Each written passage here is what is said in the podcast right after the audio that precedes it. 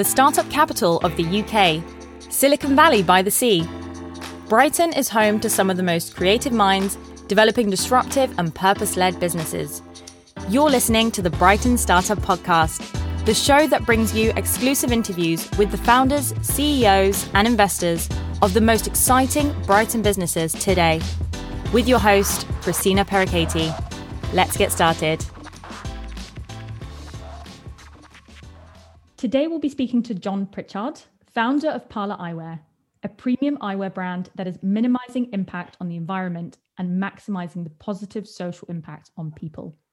And as of very recently, they're now certified as a B Corp. So, John, thanks so, thanks so much for joining me today. Uh, please fill in the gaps of that intro and give us a glimpse of a day in the life of you.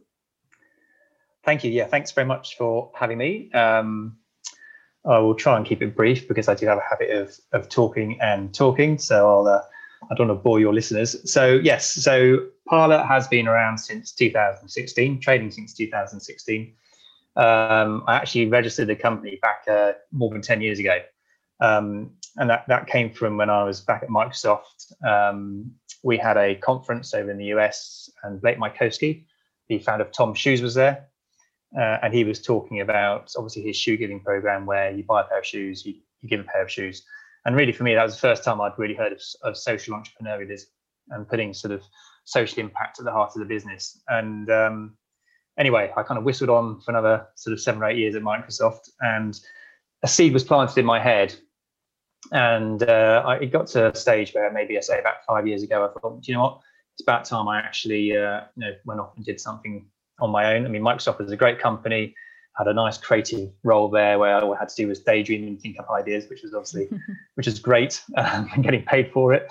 Um, but yeah, there's a time when you you kind of think, you know, I want to have um, have more of an impact in my work, um, a bit more purpose than just taking some money from one company and, and giving it to another. So um, what that purpose was, I wasn't too sure, but I had been traveling um, in, in sort of prior years to various countries in Africa. Uh, had a real great experience meeting families and and and and the culture and obviously the beautiful vistas of the Serengeti and all that kind of stuff and a real affinity. You know, I, I, I sort of grown an affinity there.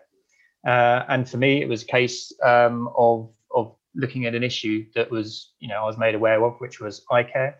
I mean, 10% of the world's population can't access eye care, but in certain parts of, you know, African countries, for example, it's as high as 98%. So, you know, um, yet, and yet a pair of spectacles is, is arguably one of the most cost-effective poverty alleviating tools you can give someone. So it was that was a cause. That for me was a you know a solution. Let, us do something with spectacles. Let's get some spectacles or, or, or help with corrective eye care in some of the countries that uh, you know, that I'd, I'd, visited. And so my ne- my sort of first step really was going to Vision Aid overseas, um, charity based up near Gatwick. And I said, look, you guys uh, do do impact work uh, in Africa, in Ethiopia, Burkina Faso, Ghana, Zambia.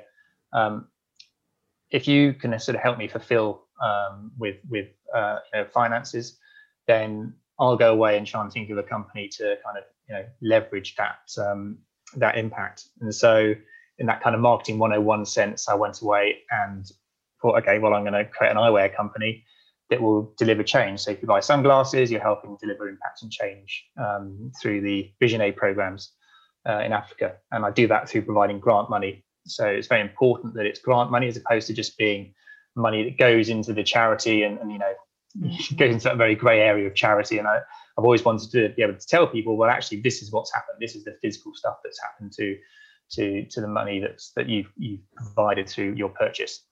So yeah, a bit of a roundabout kind of way. Um, I came into eyewear purely by by by retrofitting it to a cause. Um, so I had no experience.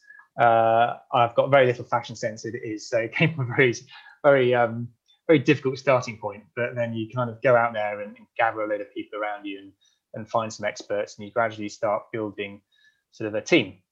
And that's probably those years. That was sort of years before before I launched, where I was just sort of getting the right people in place, um, getting the right sort of product elements in place as well, um, and, and trying to get good at that first before just launching and blindly going into a market I had no idea of. And actually, you know, sunglasses is arguably one of the most competitive industries in the world. Mm, so totally, yeah.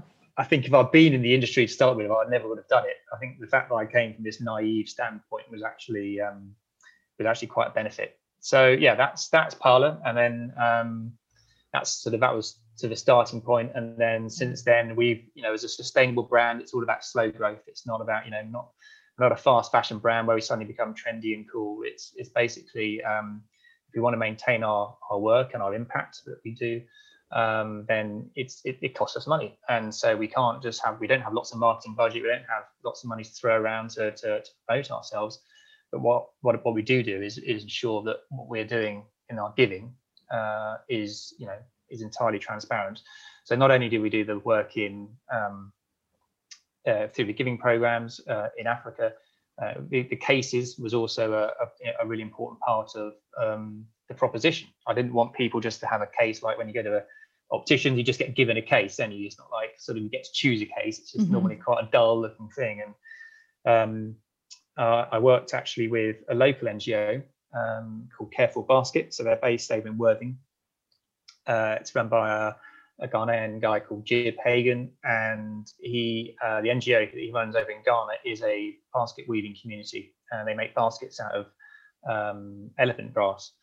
And actually, in recent times, because of climate change, it's meant that elephant grass, where um, so this is in Bolgatanga, by the way, up in northeast uh, Ghana.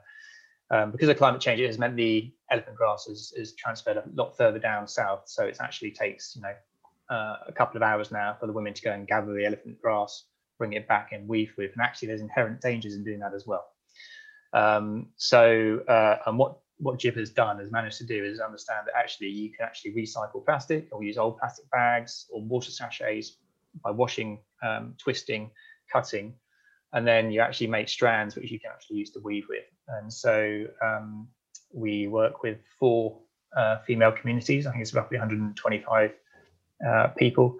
And we take uh, plastic waste from the manufacturing process from a company in Accra. So it's our secondary waste, which will be destined to landfill. And we also uh, encourage the local communities to keep their water sachets. Just in, in Ghana, unfortunately, the waterbed has been poisoned by um, pesticides from the 50s and 60s that they got in from the USA. So you can't actually just drink water from a tap. You have to drink out of these water bags, basically. And you probably go through about 10 or 12 of those um, a day. So people just drink, throw them on the ground. But actually, by putting a value on them, which is what we've done, uh, it means they don't get thrown on the ground. They get used in the weaving process, and you you know you get paid for that. So I think in, since we've launched, uh, yeah, we've we've used more than twenty five thousand water sachets, for example, wow. um, in our cases. So it's kind of a encouraging sustainability, mm-hmm. uh, but also the important fact there is that um, by working um, with plastic, it means that communities are able to kind of you know not have to venture too far away from where they live to, to gather the, the grass. So quite perversely, plastic is proving to be a solution for this community in this case. Um, so that's another touch point of the brand. And then, and then uh, the last you know, two or three years, it's all been about um, coming out with better materials um, in terms of for the product. So for our sunglasses, um, you know, we well, in 2019 we started um, experimenting with recycled acetate and then um, and a little bit of bioacetate. And then from last year, we've gone full bioacetate. And bioacetate is a plant-based material. It's made from uh, sort of pulp, uh, wood pulp, um, and so it's yeah, it's entirely organic and 100% biodegradable. Um, obviously, I will caveat in the right conditions. Otherwise, you don't want them biodegrading on your face when you're wearing them. um, so, and, and, you know, this this year we're using lenses which are 40% made from castor bean um, so oh, again, trying to reduce plastic wherever we can. So we're pretty much plastic free as a brand now. Uh, there's a few more, you know, a few more hurdles to jump there, um, but that's more down to innovation and technology, which we haven't, you know, which we don't have yet to to to be able to go out there and and and, and achieve. But the um, the dream is for us to be, you know, completely plastic free uh, as a as a product at least. Um, you know, by the well, not, uh, sorry, that sounded really bad. I said as a product, but we're, we're plastic free anyway in all our packaging and production. But um, yeah, as a, as a product, I want I want customers to be able to, to buy a, um, a product and know there's you know, there's no plastic in the product at all. Yeah. Uh, it will just take a few more years, but um, I'm pretty sure um, we'll get there. You're probably one of the the first uh, businesses that I've interviewed on the show that is super authentically impact first, right? You started this to create social impact. Your the, the way that you generate revenues based on sustainability and impact. And that, that must come with some challenges though as well, right? Because you because of that sustainability piece, you want to keep growing so you can reach more people and do more good. But a lot of the decisions you make have to be around that that um positive and social impact. So d- does that does mm. that cause friction for you as a business leader in decision making a lot of the time? Um it doesn't really, just because it, it, has been something that I've instilled right from the start in my sort of um, in my in my decision making. You know, this this this fact that for us it's about minimizing the impact, as you said at the start, minimizing impact on planet, maximize social impact on people. That's the lens through which we make all our decisions um, as a business. But yeah, it does it does come with it's you know, I mean, it's it's it is a, a situation where we're not going to be making profits, um, you know, as quickly as other companies. You know, we've been trading five years, we've never made a profit yet. You know, there's not many companies out there, you know, that could probably survive like that. But we're we're very man, you know, uh, we we manage our our revenues really really carefully, and we're closing that gap. And you know, I, I've got a vision that by 2023, we'll have sort of hit you know parity in terms of uh, and, and that you know on that level. And for me, it's not about creating a business that's going to be making me millions of pounds. That's far from, you couldn't be further from the truth. You know, anything we do is about the giving. And so, um, you know, when we when we hit that sort of day where where I can kind of sustain myself within the business as well, you know, and then you know, the world is our oyster because it will be down to yeah. just how much we can channel um, from our sales to different projects that are out there. Mm. You know, the, we did a vision center in 2017. We we um, funded for a whole uh, development of a vision centre in Zambia. Um, it serves a region of 75,000 people, and and this is a country which until 2015 only had four optometrists for the whole country. Now, wow. there's some serious issues out there. So we know that by providing proper infrastructure and long-term, you know, solutions, not sticking plaster solutions, that we are making proper change. And you know, there's so many other. You know, we're, we're involved in a an ion uh, an eye care project in Ethiopia at the moment in schools, for example. But you know, there's so many other projects we can get involved with, and it's just you know I can't wait for that time when I've got a bit more money in the coffers that we can we can allocate to that part of the business rather than just using that money to just keep the business sustained as a business. Mm. So, um, but yeah, that's that's the challenge of being a. I think a, you know I'm not unique. I think if you're running a sustainable business and you want to, you know, really uh, create impact, then you're kind of whatever the term is, your bottom line is the thing that come, you know, is the thing that is obviously affected quite a lot because uh, you you want to pay, you know, we pay our weavers almost three times the minimum wage. You know, it's not about giving them just enough pay to be sustained in poverty. It's about helping them to empower themselves out of poverty. Mm. Um, so it's the way we do things. You know, if by the time a case has landed here in the UK, for example, it's probably cost me 10 times more than if I'd got a, a case in China. So it's a business decision, but for me, it's a, it's the right decision in in this time and place. That makes sense, and and and also you've got you've got this other element where you're actually doing a lot of R and D, right? You're actually innovating in, in the space of creating plastic-free um, eyewear as well, which is really exciting. So that kind of I feel like that elevates elevates it a lot and makes it so much more scalable in terms of what you can do on an even bigger scale than than the social impact you're making right now. Uh, and and you mentioned that this all kind of came about when you were traveling, and I find that quite a few stories of people that that come up with new business ideas come from from traveling. And did you do you feel like you had the idea kind of brewing your head before or was it something that you saw and experienced there that was like right i need to do this yeah it's something i've had uh, in the back of my mind. Um, i was inspired but it's not i haven't wasn't sort of inspired in the last five to ten years. It, my travels to to africa have been sort of you know 20 plus years ago and that's where i kind of had the real affinity for the country and the people and the you know just the cultures. Um, so i kind of if i was ever going to do something that had sort of uh, an impact i kind of knew it was going to head in that direction towards uh, the various countries in africa but i didn't know in what capacity that would be. Um, so yeah that's that's kind of how how it how it came about. And and when I with with Vision Aid overseas, I've been over to Ethiopia and I've been to Zambia and Ghana now um, to see the projects on the ground and and see the you know the problems and the difficulties, but also see the solutions as well. And and you know seeing someone putting on a pair of glasses for the first time when they've had impaired vision for maybe the last 30 years of their life and, and actually being able to see, you know, it's incredible, and and you kind of think just you know what they could do with that now. It's you know the yeah. it's it's in Ethiopia, which is a, a, a kind of a high cotton based industry, and there's lots of tailoring and sewing going on. If you're a woman and you haven't got close, you know, if you've got poor eyesight, you can't mm. thread a needle, you can't work. And the simplicity of that for me is just like, well, okay, let's let's just find a solution here because it's a pair of glasses or some corrective surgery, and then all of a sudden you've got an income. It's it's that simple. So so that's that's kind of how it's come about really and it's i, I love the simplicity of, of, of what can be achieved through mm-hmm. through eye care rather than you know sort of donations of money just yeah. i want to see i want to see that here's a vision center it's going to have two and a half thousand people going through it every year yeah. you know we know that people's lives are going to be positive, positively impacted as a result of, of, of that change that's so cool. I love that. Your your story fills me with so much joy. Congrats on what you've done so far. That's awesome. And so so so tell us a bit. Give us a glimpse into that day in the life of, of you. Then you must be doing all sorts of things still as a founder. What what's a day in the life of you look like?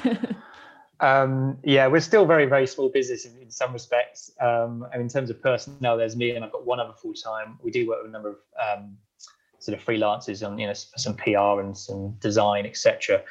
Um, but to be honest, I just have to wear a gazillion hats in the business. Um, yeah, I mean, I'm a creative person at heart, and so being organized and managing and project managing all this kind of stuff probably isn't my greatest strength, but I have to. I've had to kind of learn to get better at that. Mm. Um, you know, you know, accounts. I mean, yes, we have an accountancy firm that do our accounts, but you still have to make sure what you're putting into the system is right in the first place. And all that kind of thing that you know you, you just assume oh great an accountant you know accountants can take care of this side of the business. Well actually when you're in it it's actually you still got to take care of it yourself but they will be there to to back you up. And then there's you know um, collaborations looking at collaborations looking at wholesale opportunities. Um, social obviously is a huge part for us and, and kind of conveying our story and and kind of un- understanding what material we want to get from that and, and sort of you know how do, how do you want to connect with people.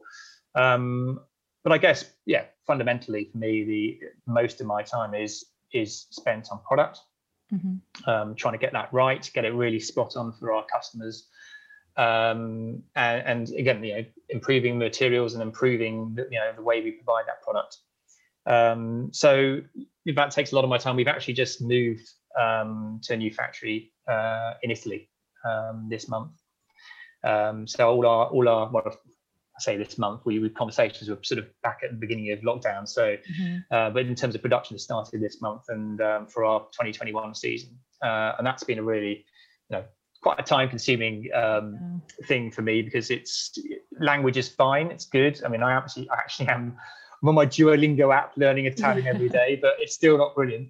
I can tell, you know, I can get the girl to the shop to buy a cake, but I can't actually have a conversation with my with my supplier. yet but it's it's that kind of you know it's for me it's it's trying to kind of grow that um, i want to grow the business correctly mm-hmm. and for me the move to italy is so important in that it means we can produce small batch um, production or we can you know produce limited editions 40 to 50 pieces rather than where I've worked with China previously, and, and I've got no issue with China at all. And uh, we had a very good factory out there, which was ethically audited, and they produce very good eyewear for lots of good brands.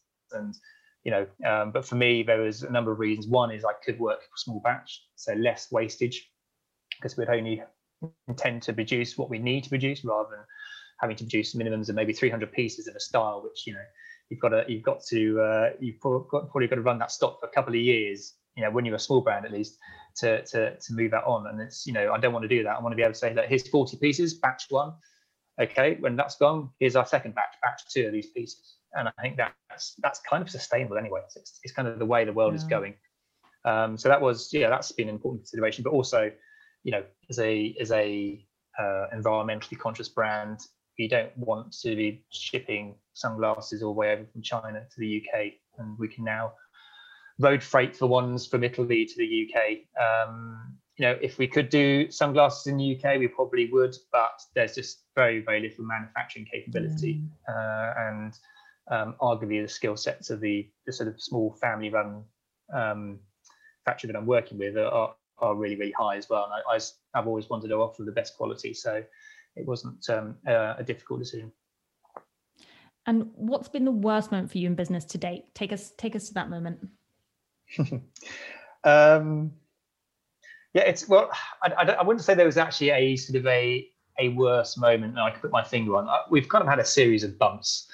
Um, I remember when we were first first launching uh, way back when we the, the brand was actually going to be called something different called Father and Son, and it's a play on words. So father, as in your sunglass purchase, goes father, and son S U N. Very clever, you see, very clever, yeah. Anyway, uh, that had a logo F and S basically, which was going on the side of the sunglasses, and we put that through normal trademark routes. And we probably got a letter two months later from this big billion dollar German eyewear company saying, "No, you can't use that. You know, we're this company." And the fact that their first letter was a B, so they were B and S, and it was like, what? You know, this is a very short trademark here. It's like a three word, three letter mark, and your the first letter is completely different, and the trademark's nothing similar anyway.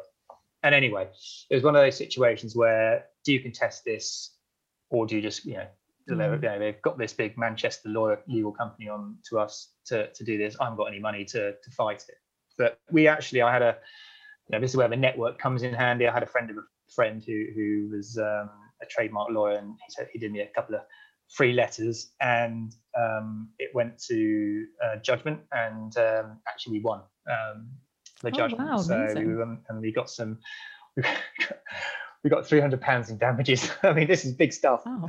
back from uh, back from uh, from the other company. But uh, more than anything, it's the fact that you know the David David and Goliath situation. We took on Goliath and, and we beat them. And um, but then you changed it anyway. And then we didn't use it anyway. yeah but what it did actually was for a period of point. yeah, we proved the point. Yeah, but it, it, you know because what it had done it was it had suspended production at that time because mm-hmm. we couldn't put that on any of our products, and yeah. so uh, just in case we lost, and you know that would have um, run into issues. But you know, again, back in those early days, I remember we worked with Amazon um, in very early days, and they seem to have lost about nine thousand pounds of stock, and uh, it took me 12 months to get that back off them with some legal letters again and wow. them saying, well, if you want to take us to court, you'll have to take us to Liechtenstein and making it very, very obstructive for, for us to get our stock back, which which is crazy. Uh, it was a very frustrating process, but in the end, they suddenly found their stock after a couple of legal letters. And again, I got a bit of compensation for uh, what was a lot of hours of my time wasted trying to just chase them up because they're very automated as a company. So you just yeah. go around in circles and circles. And uh, yeah, I mean, when you're trying to focus on other parts of the business and you're just having to do these phone calls all the time, and it was it was frustrating. But again, you know, I guess it shows with a bit of persistence, you, you get there in the end. Yeah. Um, so that was a, another bump. We've had we've had stock stolen from straight from the manufacturer at, at, at an airport. Some in Heathrow, we we sort of we lost about 400 frames um, all of a sudden. But I, I don't know. I don't know. It, none of none of these feel like they're massive life changing moments. Uh, maybe it's a perspective thing for me. Uh, I, I, call them just little bumps in the road. Uh, mm-hmm. my my bumps might be different from people, but maybe it's my half glass full kind of perspective on on stuff that these things happen, and you know I look back and they've all been resolved ultimately. Yeah. So and no harm's done. And uh, so yeah, so a series of bumps is what I'd say to you. Is the mm-hmm. answer to that question. It's like nothing seems as bad when you when you're looking back on it sometimes. So, John, even though you've got worldwide reach with the brand, your business and you are based in Brighton. So, tell us a little bit about what uh, made you decide to stay here. You could go and work from anywhere with the brand. What's it like running your business in in this city? Yeah, well, um, I've I've been in Brighton maybe about 13 years now. So moved moved down from London. Um, say probably I'm not alone if that kind of move from London. Uh, looking for the lifestyle change. Um, big fan of the outdoors and the sea, and the obviously we've got the uh, yeah all the I can't remember the name of it. Um, oh my gosh, what's it called? The, that way, Devil's Dyke, all that area. Oh, I've forgotten right, yeah. it. like Seven Sisters, all that stuff. Yeah. What's the area called? The South Downs. There we oh, go. Oh, my Downs. god, what a, oh my well. god. I have my brain is collapsed. Downs the South Downs. So yeah, I'm a big fan of that, and, and I use that, you know, the South Downs and, and the sea a lot. Um, and so uh, there was a, certainly a lifestyle change first and mm-hmm. foremost. Um, but I mean, I've been working at Platform Nine, uh, which I'm sure you'll you'll know for the last three and a half. I was pretty much one of their I was there within the first six or seven months of when they um, first started, and what I've seen, even in those last three and a half years, is is a huge change in how Brighton is being perceived um, as a as a business um, city mm-hmm. and Hove to an extent because platform in Hove as well. But it's it's the sort of businesses you see in there, and there's a real buzz. And you know, there's there's more of these uh, you know office um, spaces opening up all around town, and this has to be because of demand. It has to be that there's you're seeing people coming out of uh, out of a city now. I think I heard a stat the other day: is one eighth or one ninth of the population of London have decided that when it all comes back to normal, they're going to kind of stay where they're going to stay. They're not going to necessarily go back to London because you know we've proven that technology doesn't you know makes a huge difference now between business meetings and, and mm. getting those done. And I don't think people do need to be going in five days a week to London. So what we've seen, and I'm not saying COVID is necessarily just been the arbiter of that, or sorry, the the the, um, the line in the sand for, for that mm. happening, but this was happening, you know, two or three, four, five, six years ago. And it's one of the reasons I moved out of London was kind of I, I still worked in London for another seven seven years after moving out. So I did do that commute.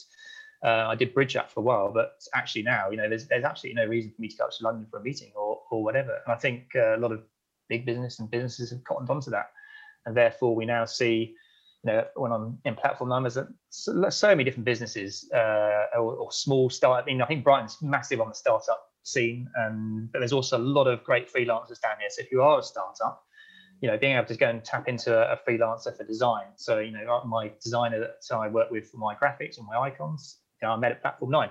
So there's a real community of creativity down here, and um, and it just engenders, you know, there's a bit, and, and I think I don't know why, but maybe because of that whole kind of Brighton vibe of being, you know, green city, uh, you know, green um, um, MP and all this kind of stuff. Whether I think that engenders this whole sustainable vibe, and people are attracted. It's like you know, like bees, we're attracted to this kind of same kind of vibe, and and I think that's a great positive um, thought and quite unique. Us in Bristol, I would say, are probably yeah, quite unique in having cool. this kind of vibe to us, yeah. and um, again, I think that attracts a lot of people. When you get to a certain age, you want to be thinking about the future more and the planet more and, and your legacy and whatever. And, and, maybe Brighton has that kind of uh, bit of a hold on us. Oh, I like that. I like the way you've described that. um, and and John, what is the one principle that you live by, business or personal, that drives your success? Yeah, it's it's going to sound a bit corny because it's one that's probably a lot of people have heard, but for me, it is you know be the change you want to see um, in the world, which um, various people have attributed to to Gandhi.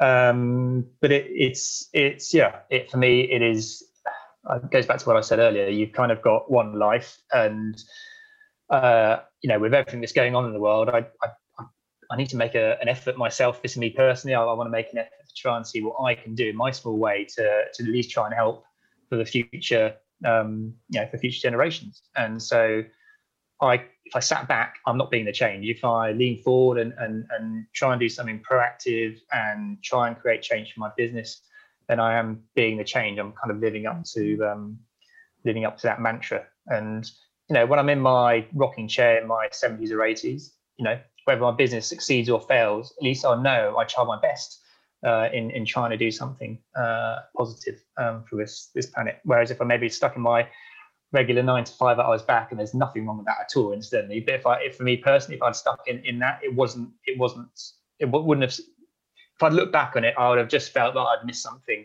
for me personally in my life mm. to have, have, gone out there and, and tried to do it for myself. Cool. And what are you most excited about right now? Um, well, I've talked about Italy. That is pretty exciting mm-hmm. for us. That's a step change in our our product again. Um, got a very good relationship already with the, the family that run the the factory, and so very excited about the new collection when it comes out in April. Um, the B Corp clearly is a big thing from us from last year. Again, um, you know that's the highest uh, sort of verification of our social and environmental impact. It's, it's really uh, you know it's, a, it's a, a, certification that that is uh, you know globally recognised, and I think that's something that whilst we is probably not so familiar here in the UK, and certainly in the sort of B2C or of consumer world, probably not that familiar, but in the US you are seeing B Corp being branded on products and in windows of you know companies. Yeah because it is more and more of a thing. Like everybody i'm, I'm hearing everyone talking about it now because it's now it's trendy to be socially responsible. Yeah and it's you know it's it's kind of like what i like about the certification is it doesn't grill you down. Well it's a huge i mean well it does grill you massively but it doesn't it will forgive you if you're sort of slightly weak in an area but you're really strong in other areas. And i think with some certifications and stuff unless you're like 100% in an, in an area then then they, they kind of don't want you. And, and you know, as a, as a brand, and especially as a startup brand, you can't be all things yeah. right from the start. It's kind of like, well, we're do, doing this and we're planning to do this better. Uh, mm. and that's why I like the, the whole thing with B Corp is you you get to recertify every three years. So you know it's not like we've we've we've won the we've won the kind of B Corp lottery and we're in now. You know, we, if we don't if we're not good enough in three years time, they'll, they'll throw us out again. And yeah. but for me, you know, it's looking at right. I want to get a better score than I did last time. Mm-hmm. So it's it's it's a carrot and a stick and i love that and it's good to have something doing that for you. And i think it will become i generally do think it will become this de facto yeah. uh, kind of brand mark that will sit on a lot of packaging and company websites etc going forwards because it, it, it really does you know it does all the hard work for the consumers. It kind of says that this this company has been verified to very high standards and we're satisfied with that. And so yeah that's that's certainly um an important thing this year, and, and I'm going to see how we kind of use that uh, going forwards over the next few years.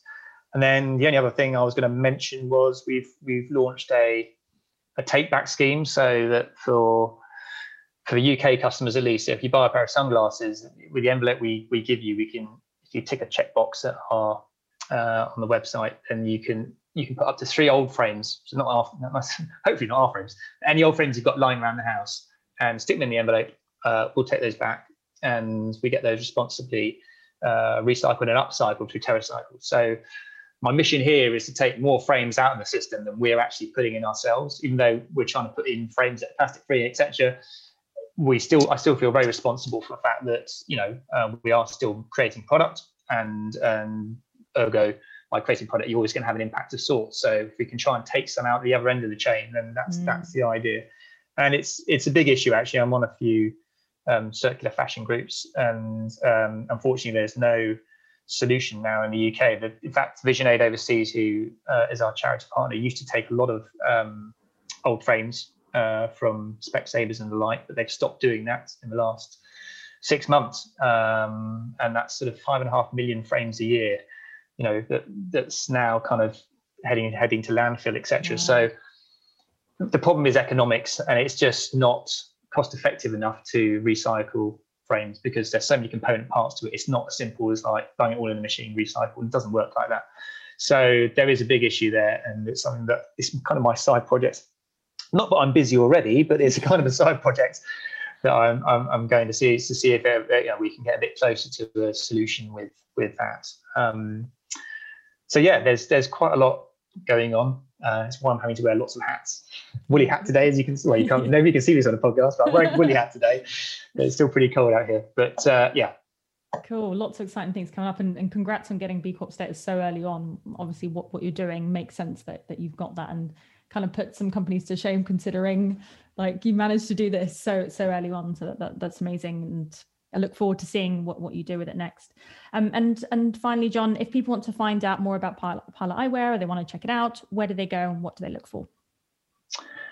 Uh, yes, so um, our website uh, is Pala Eyewear. I better spell that. It's P A L A eyewear.com. And Pala, just so you know where Pala comes from, uh, it's derived from impala, so it's the native um, African antelope. So again, everything. In, in, fact, our sunglass name is all African names. So oh. I try and attribute everything in terms of the brand back to Africa in some capacity. So that's that's why we're called Pala.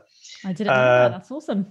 There you go. Yeah. Um, our our socials are at Pala Eyewear. That's whether you're on Instagram um, or or Twitter, um, and LinkedIn. Of course, I'm on LinkedIn. And we've got a LinkedIn page there. So um, various places to see us, and I think we're stocked locally in certain shops. Specky Wrens definitely stock us, um, and Co- uh, Covert uh, and Fold. So we're in a few shops in Brighton. Um, so if you ever want to go and see there, but uh, by all means. Um, I'm happy to give out my email address. Not many people do that, but I do. John at palaeyewear.com so if you've got any questions or, or, or whatever, I'm very happy to field those as well. Um, yeah, so that's that's as much contact as I can give you right now. Perfect. Thanks, John. Uh, thank you so much for for joining me and for sharing your story with with all the listeners and with me. And I can't wait to see what you do next with Pala. Pleasure. Thanks very much for having me. You've been listening to the Brighton Startup Podcast. Be sure to check us out at brightonstartup.com and join us next week for another episode as we continue to discover Brighton's most exciting startups and the people behind them.